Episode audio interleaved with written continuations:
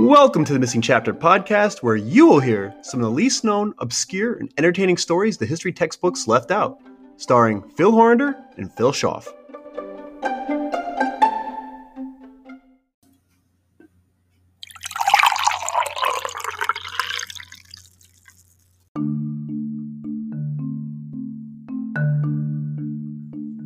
As a parent, a trip to the beach on a hot summer day can be exactly what the family needs to complete the perfect vacation. However, as a diligent father, you always have to be aware of possible dangers, even on a remote sandy beach reminiscent of a pristine paradise getaway. Crashing waves, strong undertows, did we apply enough sunscreen? Why is that one scene from Jaws continually running through my mind?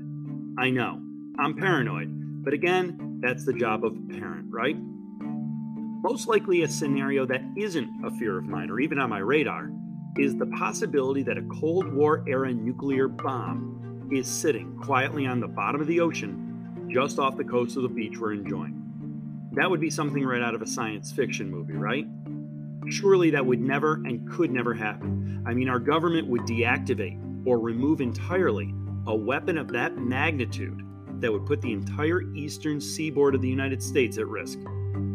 Well, missing chapter listeners, think again. It's not the plot to some Hollywood film, and it's not fiction. Learn about the amazing and terrifying true story of the live nuclear warhead sitting just off the coast of the US. And more importantly, find out where it's located before you plan your next family trip on this episode of the Missing Chapter podcast.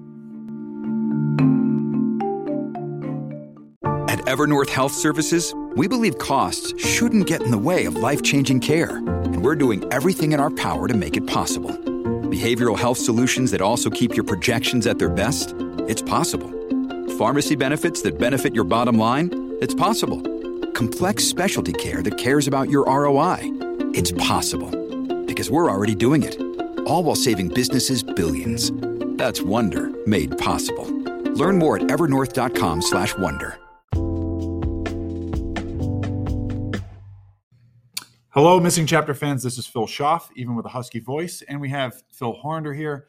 Uh, Phil, a couple weeks ago, you were sick. You had a husky voice. Mhm. I complimented you, um, just for the record. I now have inherited that that cold. Yes. It seems to be going around the school, Yes. going around the state, and even my niece and my sister have it in Kentucky. So, uh, if you didn't recognize my voice, yes, this is still Phil Schaff. Phil Horander did not get a new co-host, and yes, we are still drinking coffee.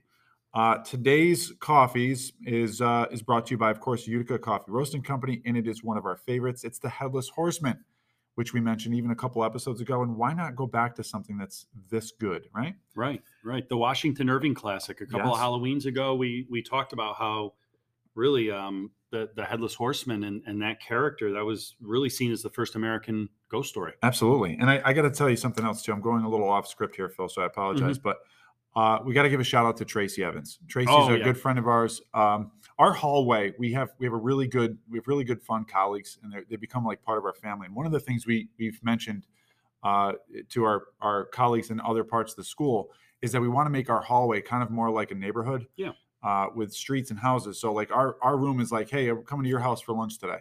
And when we say, hey, go see Miss Evans, we don't say go across the hall. We say go across the street to Miss Evans. Yep. So it's kind of like the neighborhood. Well, our neighborhood friend, Tracy Evans, who's an incredible baker, and she's also an avid listener of the missing chapter, uh, baked us some unbelievable baked goods. Yeah, and you know, we came in this morning, Phil. The roads were a little bit icy and dicey. We had some early snowfall last night, and you know, you come in in that mindset, and you have uh, just um, a platter full of of baked goods. Right. You know, meeting you over next to the coffee maker. So Yeah. yeah, Tracy, she she's great. Yeah. Thank you, And- Tracy. And, yes. these are really, really good. The the one I, I have to say, it's a combination of an oatmeal cookie, but rather with raisins, it's an oatmeal chocolate chip cookie. It's really good. and one of the cookies she makes is what was it, Barbara Bush's favorite? Yeah, apparently the first ladies, one of the traditions is first ladies um, cook cookies and put together a, a, a cookbook that That's they right. raise money for charities, and and then they have a competition as to um, who made the best tasting cookie, and I, I think it was Laura Bush's. Oh, it was Laura Bush. it was okay. the cowboy cookie yes. that. Tracy introduced us to last year, and it was really, really good. And the combination of her cowboy cookies with coffee Yeah. is far superior than the combination of cough drops and Right. coffee. And you know what, Phil? Like like all good friends, we share, and I've I don't know if I've shared my cold with you, but if you if I did, you're you know you're welcome. Thank enjoy. you. I really appreciate I hope you that. feel better soon. But you know, we have a good cup of coffee going. We have cookies that we're enjoying, and we're introducing today to our to our beautiful fan base the missing chapter mystery. Love it. You know, season three is full of surprises. We've had great guest uh, appearances and discussions with people around the country, and and today we're introducing the missing chapter mystery. And I think you'll see what we mean. This is a mystery in, in its full sense. The ending of this particular podcast it doesn't have your typical ending. It's okay where is it? Yeah. it's a it's an unsolved mystery. So it's centering in georgia. So i'm speaking specifically to my to my georgia listeners. If you have any information that you can contribute to this feel free. Connect with us. Email us. You know connect to us on social media. We'd love to hear hear from you. Let's do it. all right.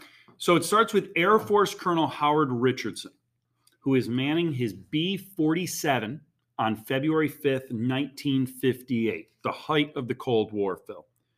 When, an, when another American plane, an F 86 fighter jet, accidentally collides with him during a basic training exercise. This is just a basic day on the base. They're running through their training exercises when, and we see this and we hear about this in the news occasionally, catastrophe hits. Hey, can I tell you something? Yeah. Just this past week, Right. we saw an air show Right. where two planes collided, Right. unfortunately. So it's yeah, I mean you're talking about people who have unbelievable skills, but you know their their jobs are dangerous. Right. And accidents do happen. And on this day and you know February 5th, 1958, that's unfortunately what happened. The consequences though to this we're still feeling today. The fighter jet's pilot, Lieutenant Clarence Stewart, didn't see Richardson's plane on his radar, and subsequently Stewart descended directly into Richardson aircraft. Oh. Okay. So the impact ripped the left wing off the F 86 and heavily damaged the fuel tanks of the B 47. So you have a, a plane that's more of a fighter jet Right. and a plane that's more of a substantial plane. It's bigger and it's carrying things Yeah. collide. Both are damaged, and both pilots have to make some really quick decisions as to how they're going to save their lives and what they're going to do with the planes that they're they're flying. True. Okay, so Richardson, Howard Richardson, the B forty seven, was carrying a two man crew that day.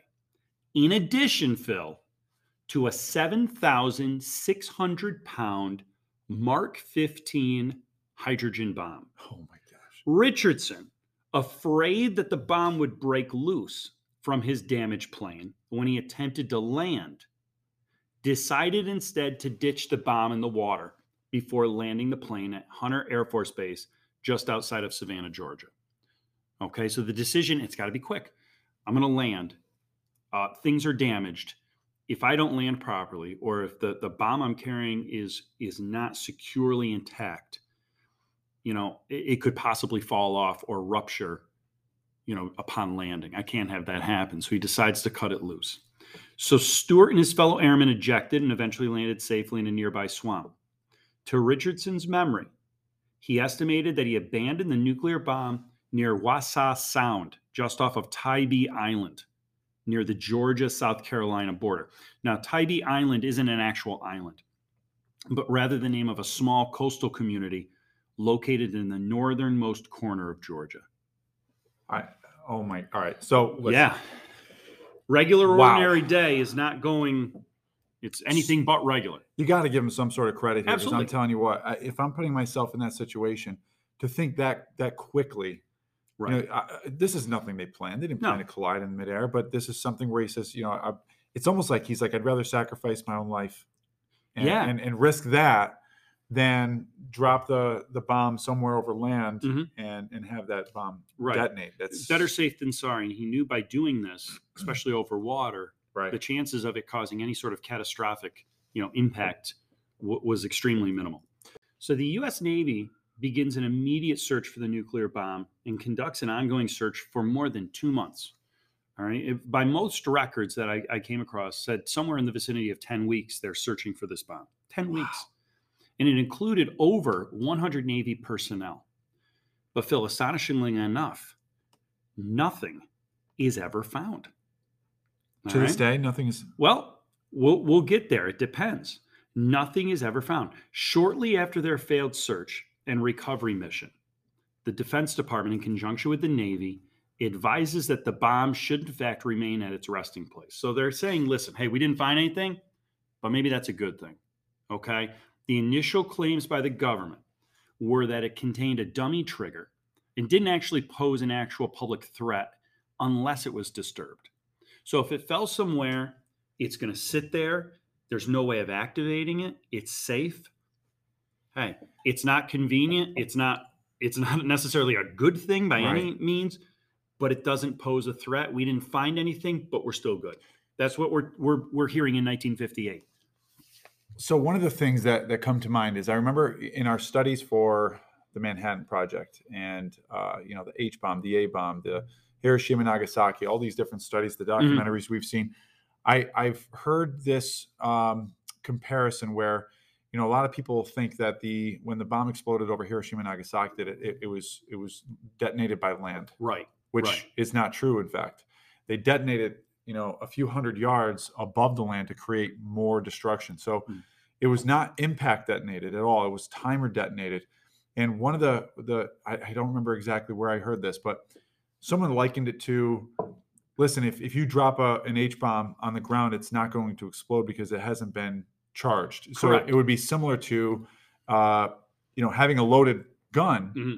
But until you cock it back and put one in the chamber, if you right. drop the gun, you still have to pull the trigger. Right. And yeah, you have those safety yeah. kind of built-in procedures along the way, like you're saying, to to keep accidents from causing, you know, devastation. So, but in that same respect, if I drop a gun and I know it's loaded, I'm going to want to go find it. Right. And and anytime you hear hydrogen bomb, nuclear weapon, you your thoughts automatically and rightfully so, go to the worst. Right. And, right. And we're not talking uh, across the pond here. We're right. talking in American soil. Very close, you know, just off the shore to to Georgia.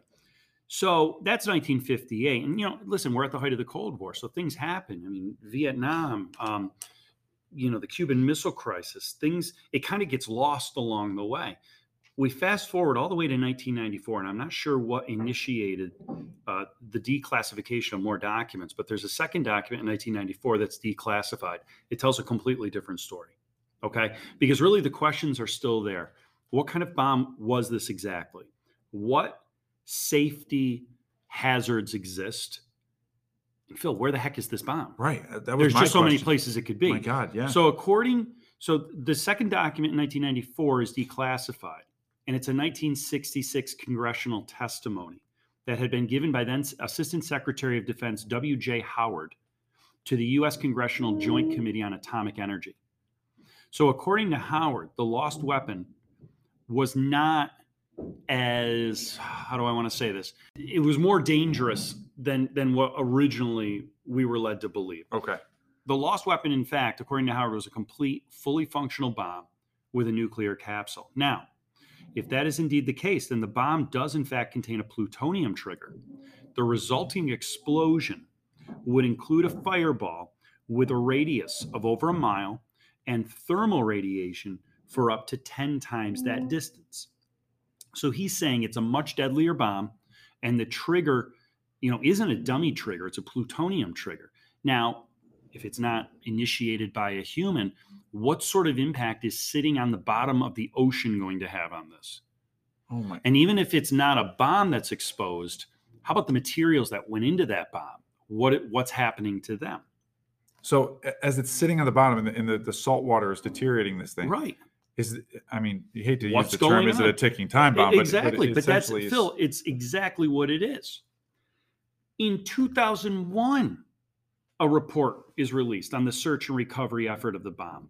The Air Force says that if the bomb is still intact, the risk associated with the spread of heavy metals is low. So they're kind of referring to the original report and saying, listen, it's not an ideal scenario, but we should be good. From there, the 2001 report seemed to defer to the original report of essentially letting let sleeping dogs lie, which is to say, if the Mark 15 hydrogen bomb were left to be undisturbed, the explosive in the bomb posed no posed no real hazard. The 2001 report went on to say that an intact explosive would pose a serious explosion hazard to personnel in the environment if disturbed by a recovery effort. So they're saying, listen, even at this point, an unintentional trigger could happen just by trying to recover it from the bottom of the ocean. They attributed that assumption to the damage that the salt water would have on the bomb casing, as well as the corrosiveness of the materials themselves contained in the bomb. Now, I'm not sure if this report, you know, put Georgia residents at ease or managed to do the exact opposite. It also brings to light a very curious set of questions as to why exactly no one can agree on the exact design of the bomb and on how just how dangerous and destructive the device is. But Phil, for me, and I think for all of our listeners, why are there so many conflicting reports? And why, most importantly, can't anyone find this missing nuclear bomb? Before we get to the next portion of our show, Phil and I would like to take the opportunity and thank everyone who emails us and leaves us voice messages with questions and comments pertaining to our stories, including Green Bay's very own Cheryl Rayon. That's right, Phil. First of all, thank you so much for the question. And for all of our listeners, her question pertained to our transition from fossil fuels to electric cars. Well, Cheryl, it's almost like you're in our heads because we addressed this specifically on our December 17th episode called Current Revolution, when we call in the senior editor, Aaron Gold, from none other than one of the most popular car magazines on the globe, Motor Trend Magazine. So tune in to that episode to get the full scoop. Thanks again, Cheryl, for the question, and to all of our missing chapter listeners who take time to message us. All right, Phil, I love where you're taking us on this episode. We know it's a mystery, so we don't know maybe exactly what the answer is going to be, obviously, but uh, we still have some questions that that you left us with um, that need to be answered. Now, before we do, I just want to make sure that uh, the listeners know this is actually a nice precursor. We didn't really plan it out like this, but it just ended up being like this. Uh, next week's episode, not to give any spoilers, but next week's episode has something very similar to this story. So stay tuned for next week's episode Right. as a, as a little bit of a follow up to this week. So yeah, to, to kind of give you guys um, a little insight, a little background as to how this works. We we always when we have a new episode, Phil, we'll we'll give each other, all right, what's the title? What's the kind of the the the text that'll go on to our platform. So we kind of set things up, right. you know, accordingly before we actually record the full episode. And you'd seen the, the word nuclear. You're like, whoa, whoa, whoa. You're doing something based on a nuclear weapon or uh, of some sort? And I said, yeah. So like you said, completely separate, but there's a really nice overlapping between this week's episode and next week's. I, I think people will enjoy it. and even even dealing with water with the Yeah. depth of certain devices yeah no spoilers but yeah take it away phil what, what do you got for us the second half So here's the mystery because where are we? I mean, we really haven't established anything. Like the bomb was never found. We can't even agree on on what kind of bomb it is, what it looks like, um, and how dangerous it is. So while the government has officially stopped searching for the bomb and did so quite some time ago, area residents, including a retired Air Force pilot by the name of Derek Duke, he had not forgotten about the deadly weapon lying quietly off the American coast and continued to conduct his own private search. In 2004, Duke detected high radiation in shallow water off the coast of Savannah, a little region uh, called Little Tybee, an area that aligned with where the bomb could have possibly been dumped. Government officials investigated, but it concluded that the radiation readings were normal for the naturally occurring minerals found in the area, specifically um, an element called monazite or monazite, which is uh, contained in the sand. So they said this is naturally occurring. This is something you would find in this area. i don't know there's still some red flags though Right. Still no bomb. Still no still no decisive evidence that investigators are even close for that matter. So while this at, at its best sounds like the script for the next History Channel reality TV show, that's what I kept thinking. Like, why haven't we done something to search for? yeah Um, and in its worst, the next doomsday st- scenario for at least the state of Georgia. One theory, a rumor out there, um, that seems to at least have some legitimacy to it, is that the bomb was recovered by a Soviet submarine sometime during the Cold War. Oh my gosh. And that's why it has never been located. And as far fetched as that sounds, where's the bomb? right. And there are some, you know, historians who say, listen, we know Soviet submarines came closer to the coast than we ever imagined, Yes. especially in 2022. Is it conceivable that they located this, that they recovered it? Possibly. It's not far fetched, at least. So, the missing Tybee Island hydrogen bomb continues to be a topic of conversation and debate. In 2015, a satirical news site posted a phony story about a vacationing Canadian couple finding the bomb while scuba diving and that it was finally retrieved. But alas, that was not true. It's still out there somewhere, most likely buried under an estimated 15 feet or so of silt. Oh wow. Or, Phil, Oh boy. Is it? We don't know. The mystery is where is it and whatever happened to the bomb? All right. So you, you kind of answered that first question I had was because well, how many years of erosion and how many years of of I don't know soil and silt overlay Mhm. over top of this thing has it since the Cold War, right? Right. And then the, the other thing I thought of honestly is is The Office. Where are the turtles? Where are the turtles? Where's the bomb? And you know, I don't know. It seems just so fishy, I guess pun intended, that uh, there's radiation levels Mhm. that are occurring. Granted, we know that it's normal for that area, but it, doesn't it seem just all too ironic the fact that there's radiation levels at the exact area where they thought it could have been. I know. I know. And then I'm glad you explained too that there was a, a, a family that was vacationing there because I was I was wondering how you were going to tie that back into the title right. because I'm thinking to myself, what if, uh, what if I'm on vacation and, and you know, is there a massive explosion that we're expecting? Does anybody know that on the beaches of of Georgia that that this is out there? I'm wondering if most people, unless you're a resident in that in, in that area and you have been and you've heard the story, I I mean, Phil, you and I are historians. We live on the East Coast. I'd never heard of it up until this point. right?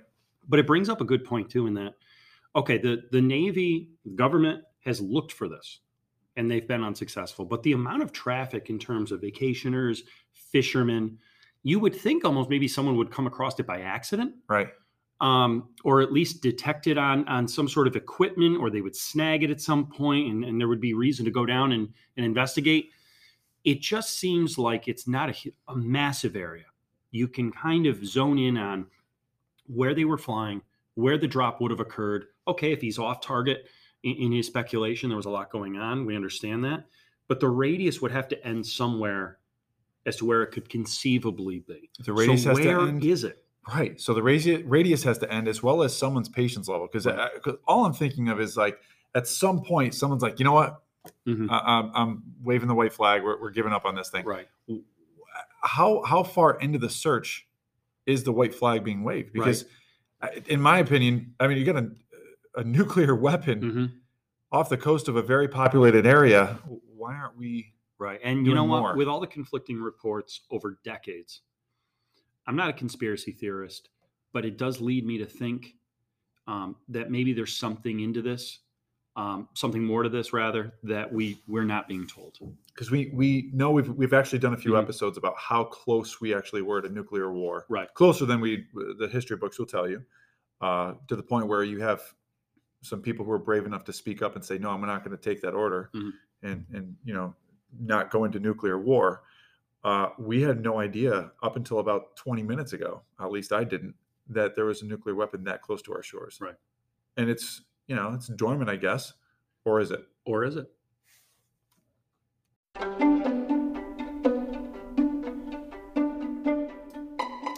Thank you for joining us. Until next time, I'm Phil Schaff. and I'm Phil Horander. Another chapter has been added to the history textbooks.